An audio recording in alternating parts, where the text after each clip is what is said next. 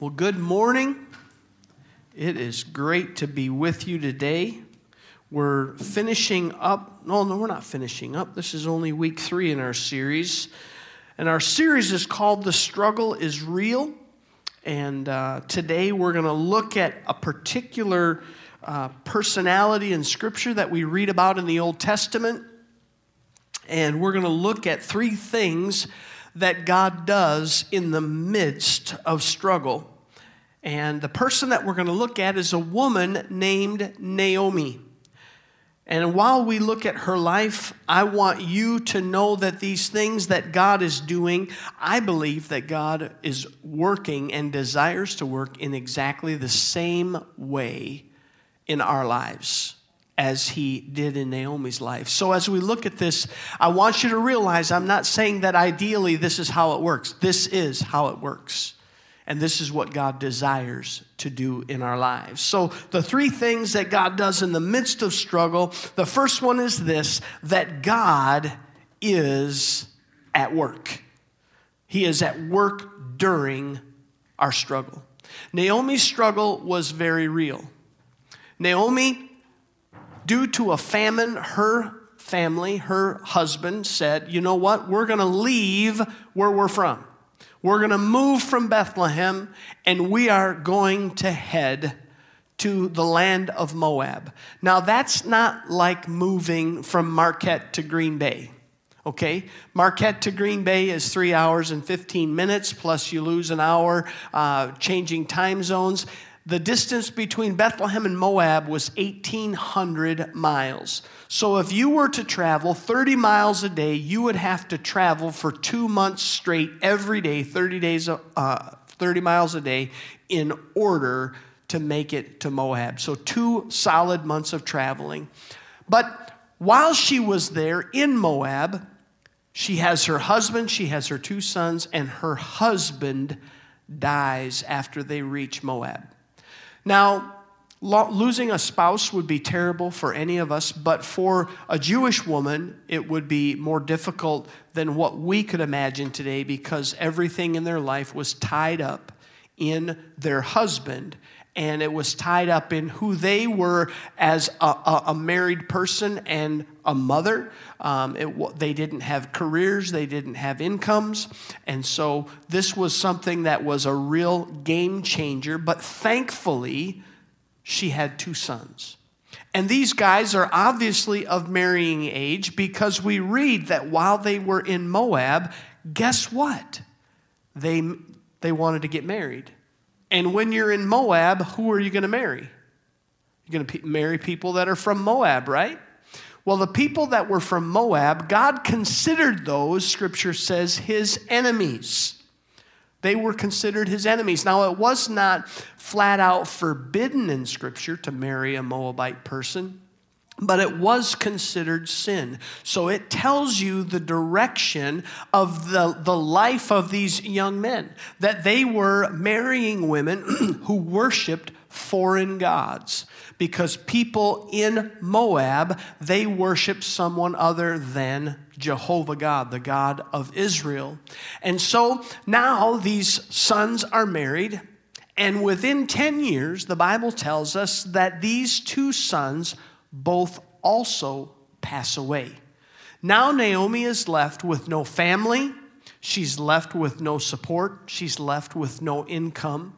She said, literally, the Lord's hand is against me. Let me read from Ruth chapter 1, uh, verses 20 and 21. She says, Don't call me Naomi, she told them. Call me Mara because the Almighty has made my life very bitter.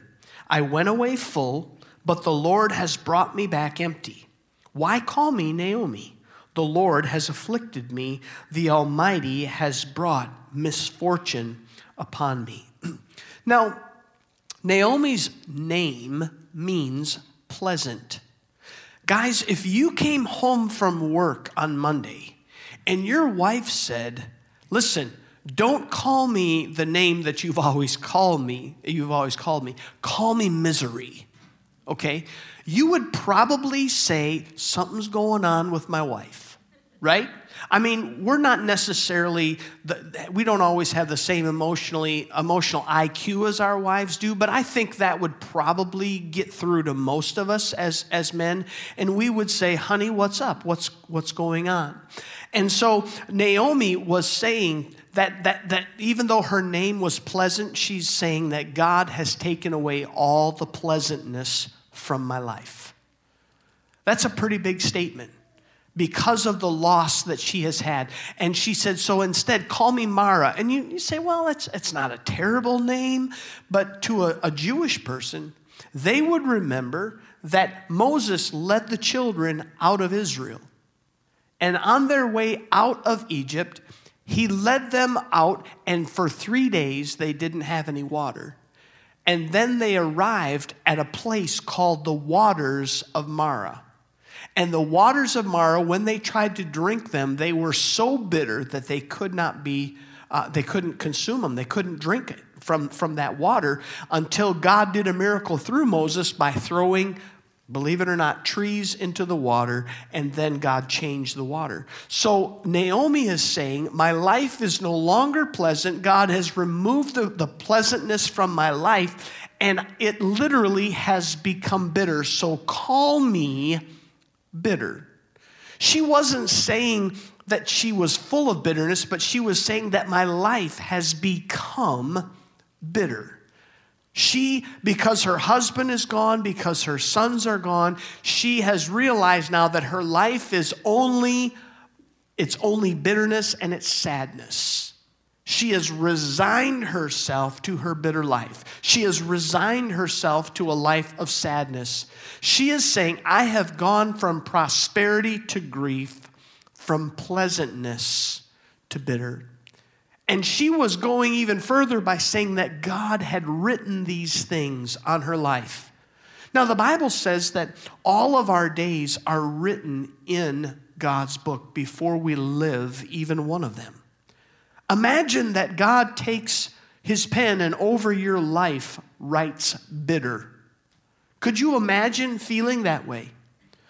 Maybe the circumstances of your life are such that you actually feel that. And if that is the case today, I want to declare hope to you in Jesus' name. She said, God has brought affliction on me. Have you ever thought anything like that? That literally the things that are happening in your life, they are so bitter, they are so bad, they can only be because God has brought them into your life.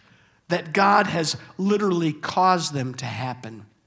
I want you to look this morning at James chapter 1, starting at verse number 2. Now, I want you to remember that James was the brother of Jesus, and James was considered the pastor of the church in Jerusalem. And he's writing to Christians that have dispersed around the area because of the persecution that had been taking place in Jerusalem. He says, Consider it pure joy, my brothers and sisters whenever you face trials of many kinds, because you know that the testing of your faith produces perseverance. Let perseverance finish its work so that you may be mature and complete, not lacking anything. You might look at your life and say, My life is literally going from bad to worse, and I'm resigning myself to this bitter existence this unpleasant existence. I, I, look at my life and I can only uh, surmise that God's hand must be against me. I want to remind you of Paul's words to the church at Rome in Romans chapter 8 verses in verse 28 where he says we know that in all things God is at work for those who love him who have been called according to his purpose. So whatever your struggle is this morning if you find yourself in a struggle, and I want you for a moment, I want you to picture that struggle or, or even name that struggle in your mind right now. Name it, whatever it is. I want you to think it, and I want to assure you of this truth that God is at work in the middle of your struggle. You may not feel like it, you may not even believe me, but I want to assure you that God is at work in your struggle. He's working right now. He, and, and it's, not, it's not just that he hasn't given up on you. Whether you're working in your struggle or not, it, it, God is working. Sometimes we don't even work on our struggle. Sometimes we give up. We resign ourselves to the fact that, well, this is just the way it's going to be. I want you to know that even if you've given up, God is working in the middle of your struggle. Secondly, God uses us during struggle. Now, come on. You've got to be kidding me. If I've resigned myself to this is the way my life is going to be, why would God want to use me? Well, let's look at Naomi's life. After her sons have died, of course, her husband has already passed away, her, her, her sons now die, and she hears that there, the famine in Bethlehem has, or in, in Judah um, and in her hometown of Bethlehem has now passed, and it's okay for her to return to Bethlehem. Remember, 1,800 miles, remember 30 miles a day for two months. That's how long it's going to take to get back there. It's a long trip. She decides she's going to go back. And she has two daughter in laws now that she is responsible for. And she decides that it would be better for them if they return to the home of their mothers. In other words, listen, ladies, I can't take care of you. And so it would be better off for you if you went to live with your mother. In fact, she said, You know, even if I had a husband right now and I got pregnant tonight, you would not want to stick around and marry the children that I would bear, even if it were happening right at this moment. She, Naomi looked at the situation, she looked at, at, at the possibilities, and she said, It's just too big of a task. There's no way, there's no how that you could ever that, that, that, that my sons, I, I just can't give birth and, and, and create new sons for you. So it's better if you would just go back and live with your mothers. Maybe, just maybe, as a widow, maybe you will find a husband. It's probably not going to be a very good existence, but at least you might be able to find a husband. One of her daughter in laws says, You know what? I think that's the better part of wisdom for me. So I'm going to go and I'll go back to my parents and, and I, will, I will see if I can eke out a, a life there with my family. But the second of her two daughter in laws was a woman named Ruth. And Ruth said, You know what? I'm going to stay with you. I'm not going to leave. And I want to read from Ruth chapter 1, verses 16 and 17. This is what Ruth says to her mother in law. She said, Don't urge me to leave you or turn back from you. Where you go, I will go. And where you stay, I will stay. Your people will be my people, and your God, my God. Where you die, I will die, and there I will be buried. May the Lord deal with me, be it ever so severely, if even death separates you and me. Now, Naomi probably did not like this answer. This didn't make her feel warm and fuzzy. What this made Naomi feel like is now I've got to take care of this woman because she's the mother-in-law. She's the one that's got a that's got you know we're going back to bethlehem. We're going back to my home country and my home city. And now all of a sudden i have all this responsibility that now i have to take care of. So they make the 1800 mile journey back to bethlehem. And when they arrive in town the bible says that that community was abuzz with the news that naomi was back in town why?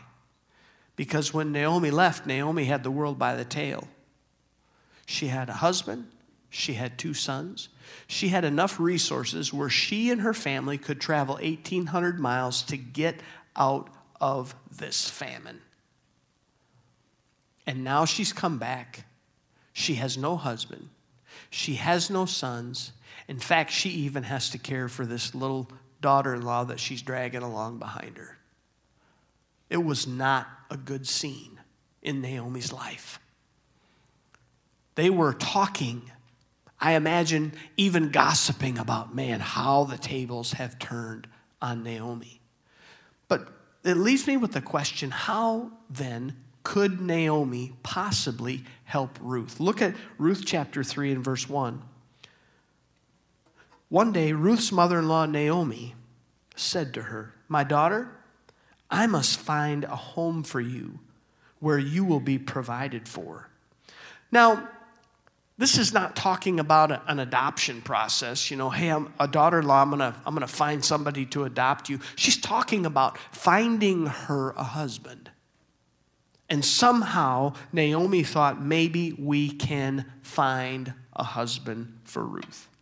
Now, without income, and Naomi being older, the only way they had of getting any food was for Naomi during harvest time, or excuse me, Ruth, to go into the fields after the harvesters had gone through and do what was called glean the fields. In other words, they, they would pick up what was left over, what the harvesters missed they could it was it was actually allowable by law that they could go into those fields and they could pick up uh, whatever was left behind. If you've ever walked through a farm field after uh, it's been harvested you are always going to see a certain amount of whatever that that that was harvested whether it's corn or whether it's soybean whatever it is you're going to find some of that left over. And and that's what she picked up so that she and her mother-in-law could live on it and she found out that she was actually working in the field of a man named Boaz. And when she got home after that first day, she told her mother in law that I'm, I'm, working in a field of a man named Boaz. And Naomi told her, Listen, Boaz is what we call a kinsman redeemer. In other words, he's a family member, and it is allowable by law for him to redeem our situation, for him to actually buy our situation and make it right. Now, I don't know about you, but there's, we're going we're gonna look at some things here that are, are pretty interesting, and I don't know if I have ever, uh, would ever think about doing life this way, but Naomi actually instructs Ruth on how to obtain a marriage proposal. In our culture, it's easy. You go on a, a dating app, and eventually, you know, it leads to marriage. No, I, that, I mean, there's some people that do that. I, have got friends that, that met that way, but uh, that's, that's not how you know, we did it. We went to Bible college. They said if you went to Bible college, you were guaranteed to get married. So I thought that was a great place to go. Um, but, uh, but what happened was Naomi tells Ruth, I want you to go get cleaned up. Okay? If you've been working in the fields all day, you probably need to get cleaned up. She tells her, her daughter in law, I want you to go get cleaned up, and I want you to put on perfume, and I want you to put on your best clothes. Now, every married man appreciates when his wife gets cleaned up, puts on perfume, and puts her best clothes on okay? Now we also realize that some days you, you just don't you don't have it in you and it's a work day at home on a saturday and so you know you're gonna you're gonna have your hair up you're gonna have your sweats on you know you're you're you're you're just in a different mode but but naomi told ruth listen this is not that time. You need to get cleaned up smell good and dress up. And i want you to go tonight after after the harvesters fall asleep I want you to go to the threshing floor and I want you to find out where Boaz is. And after he's gone asleep, I want you to uncover his feet. Now, my wife, to my knowledge, has never uncovered my feet, okay? I, I, I, don't think that's ever happened before. But she, she tells Ruth, uncover his feet and lay down at his feet. Now, we're talking about basically being in a barn. They're at, they're, they're at the, the threshing floor. Lay down at his feet. Can you imagine poor Boaz waking up in the middle of the night? Something spooks him, and he looks up. His feet are uncovered, and there's a, a, a younger woman than himself, a younger woman laying at his feet. It's, it would have scared, I'll it scared me to death. And what happens? She, she tells him to spread his, his garment over her.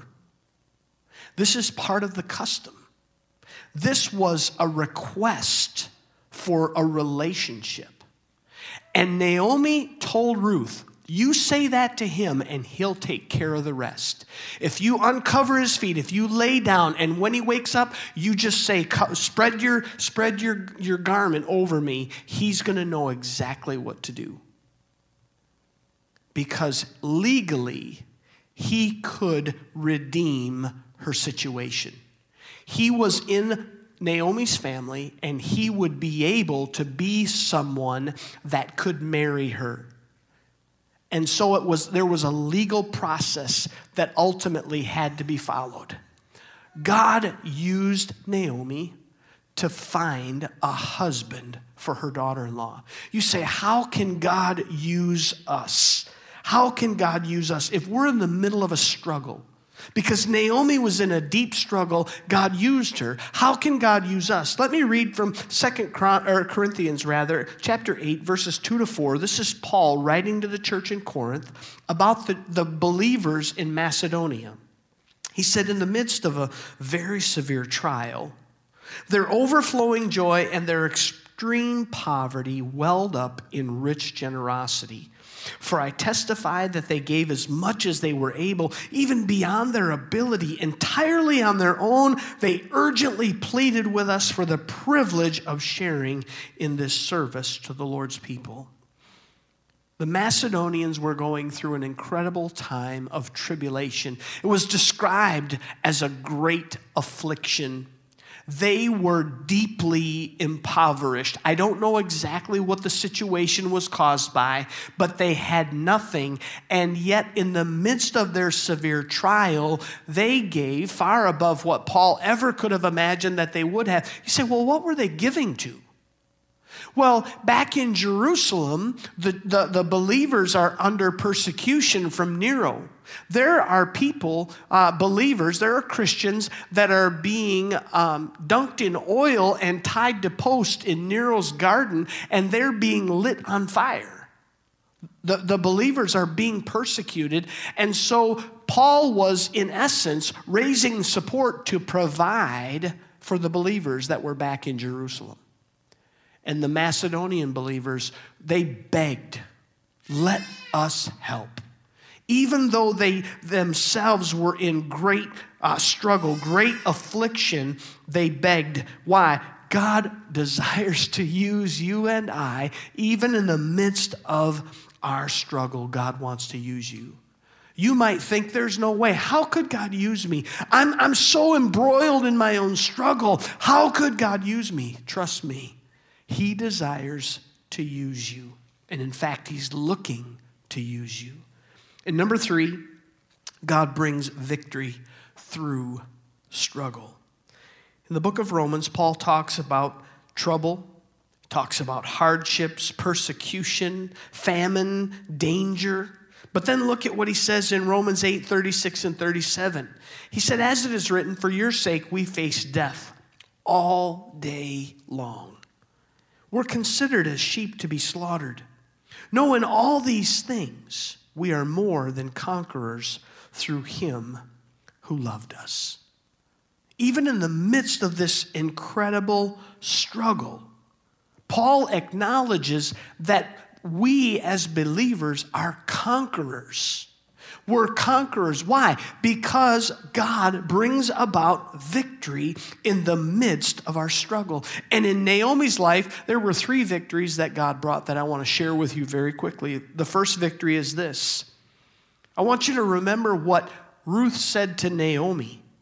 She said, Your people will be my people, and your God will be my God. Ruth was from Moab.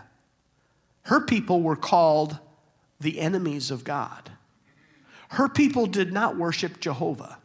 And what Ruth is saying is, Naomi, because of the struggle that I have witnessed you go through, I want to be a follower of Jehovah. I want to worship your God. Imagine that her sons had married these women and, and did not have the impact on, on the, the life of these women that, that they would have wanted to. But now, in the midst of this terrible struggle, now Ruth says, Your God will be my God. God wants to bring people to Jesus through your struggle. Did you know that? That's why it's so important how we go through the struggles that we go through.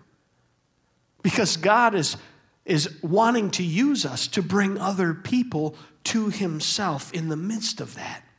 Paul says in 2 Corinthians chapter 2 verse 14, "But thanks be to God who always leads us as captives in Christ's triumphal procession and uses us to spread the aroma of the knowledge of him everywhere."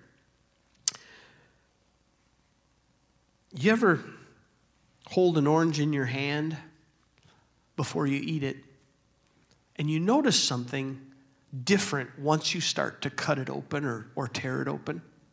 You notice something different? You can't smell it until you really open it up, right? You take that peel and you pull it back. I mean, you're doing, you're doing a lot of damage to this piece of fruit. Then you take your thumbs and you, and you stick them on the one end there and you, and you peel the whole thing open, and it usually squirts you in the eye and it's acidic and it hurts.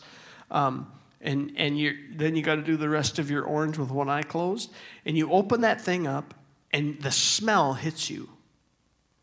You're not going to get that smell, that aroma, unless it's broken open.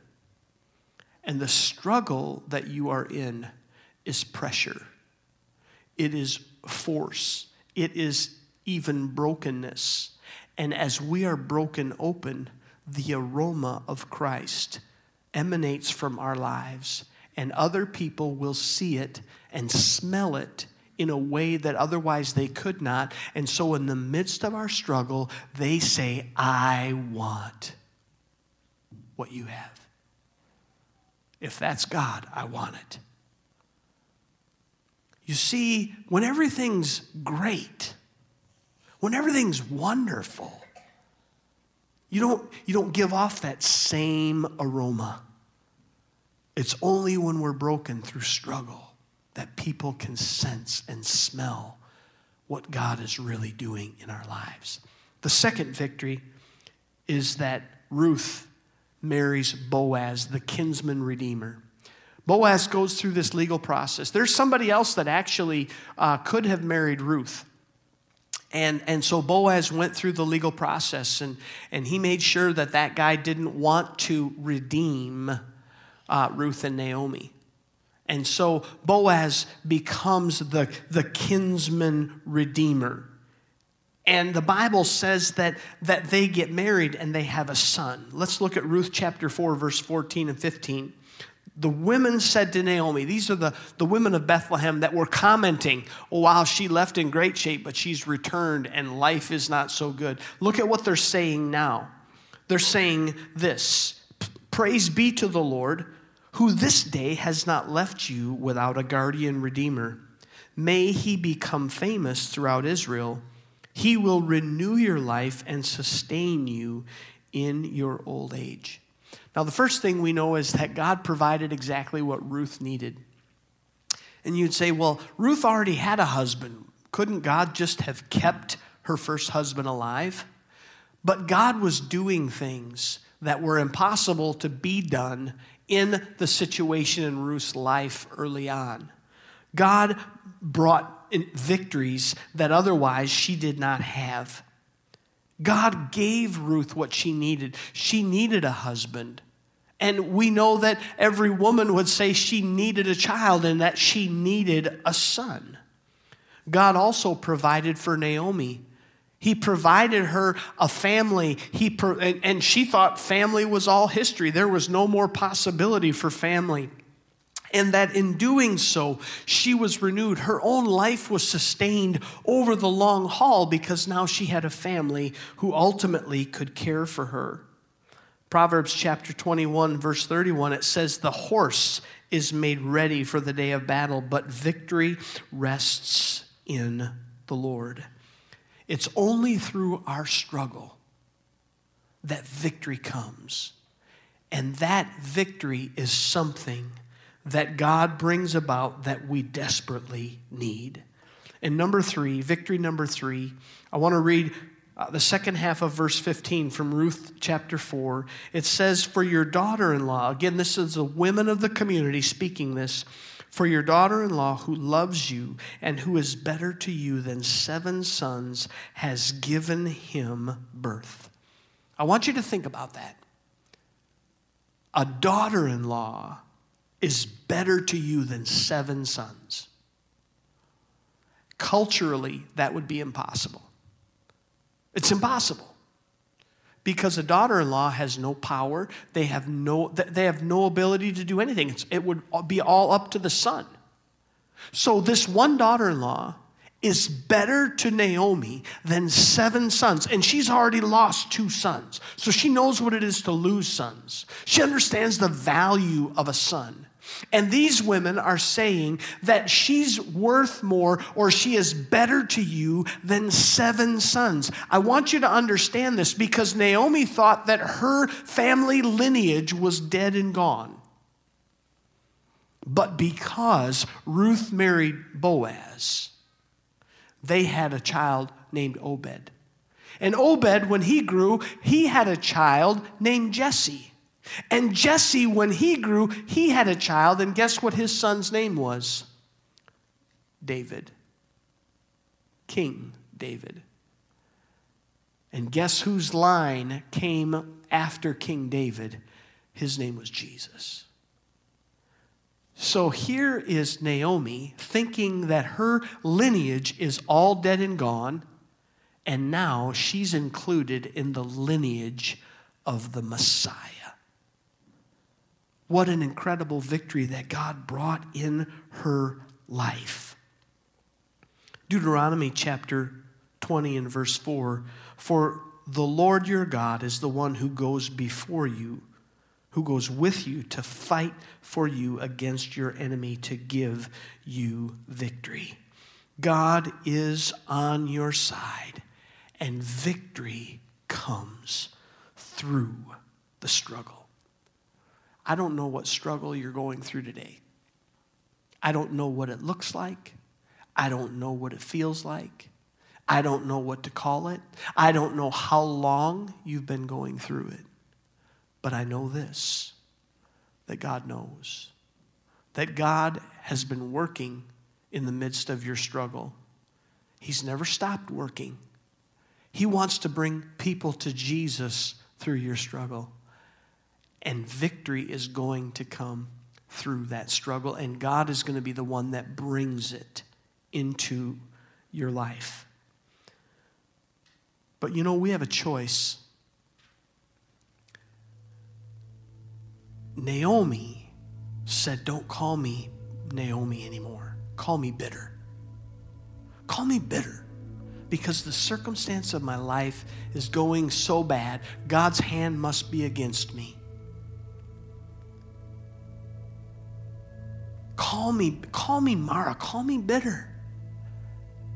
But what happened? God took her life and her circumstance and he brought it back around to where she could be called Naomi again because of all that God did.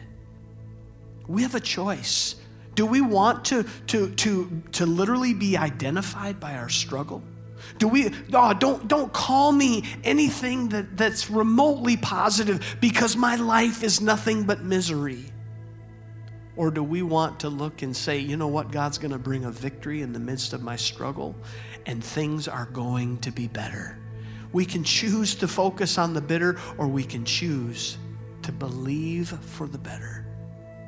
I believe that that's what God desires for us to do to believe that victory is going to come, that God is going to win that victory. And let me tell you something about the struggle that we face. A lot of you think that maybe it is, it is someone else's fault, or we think that it's something that we've done. Um, we look at it as circumstantial. But Paul tells us in Ephesians chapter 6, verse 12, our struggle is not against flesh and blood, but against the rulers, against the authorities, against the powers of this dark world, and against the spiritual forces of evil in heavenly realms. The struggle is real. But God is working in your struggle. God wants to bring people to Jesus in the midst of your struggle, and God has a plan to produce victory in your struggle. Would you bow your heads with me? Father, I thank you. I thank you for your word. I thank you for how it encourages us. I thank you for the truth that we see in it. And Father, today, for, for anyone in this room that has been struggling and, and does not know how to see victory happen, and they're concerned that God has written misery over my life and that I just must deserve it or I've done something to earn this. So he has just written me off. He's just in big red letters, he's written misery over my life. Father, I pray today that you will speak life into that circumstance. That today they will realize that God is working in the midst of their struggle. He wants to use them in the midst of that struggle and that He will produce victory in that struggle. Before we go, I want to simply ask you this Are you in a struggle? Are you in a battle that has made your life feel bitter? If that's you, I want to pray for you before we close today. I just invite you to just slip your hand up so that I can see it and I'll remember to pray for you. In fact, I'll close in prayer right now that way. Yes. Yes. Yes. Anybody else? Yes. Thank you, Lord. You can put them down. Yes. Yes. Father, you see these hands that have been raised. Lord, they feel that that life has it just feels bitter. It just feels like a bitter pill to swallow. And sometimes we, we can literally think, God, you, you must have just written, written me off. Father, I pray today for a spirit of faith to arise Father, I pray that we can look at Naomi's life and that we can realize that in the midst of this struggle that you're working, that you have not stopped working, that you continue working on our behalf. Father, I thank you that you still want to use us even though we're in this struggle. We don't have it all together. We don't have it perfectly done because we're not perfect, but you still want to use us. And the, and the great thing is that you have victory in store for us. So I pray, Father, for a spirit of faith to rise up in our hearts. For us to receive the encouragement from the Holy Spirit today that you have designed for us, that we would believe that our God has victory in store for us, that He has not rejected us. And Father, I pray today for great victory in the midst of the struggle. And I pray, Lord, that we would choose to say, I'm going for what's better. I refuse what has felt bitter to me. And I believe that God is going to move. I thank you, Lord, in Jesus' name.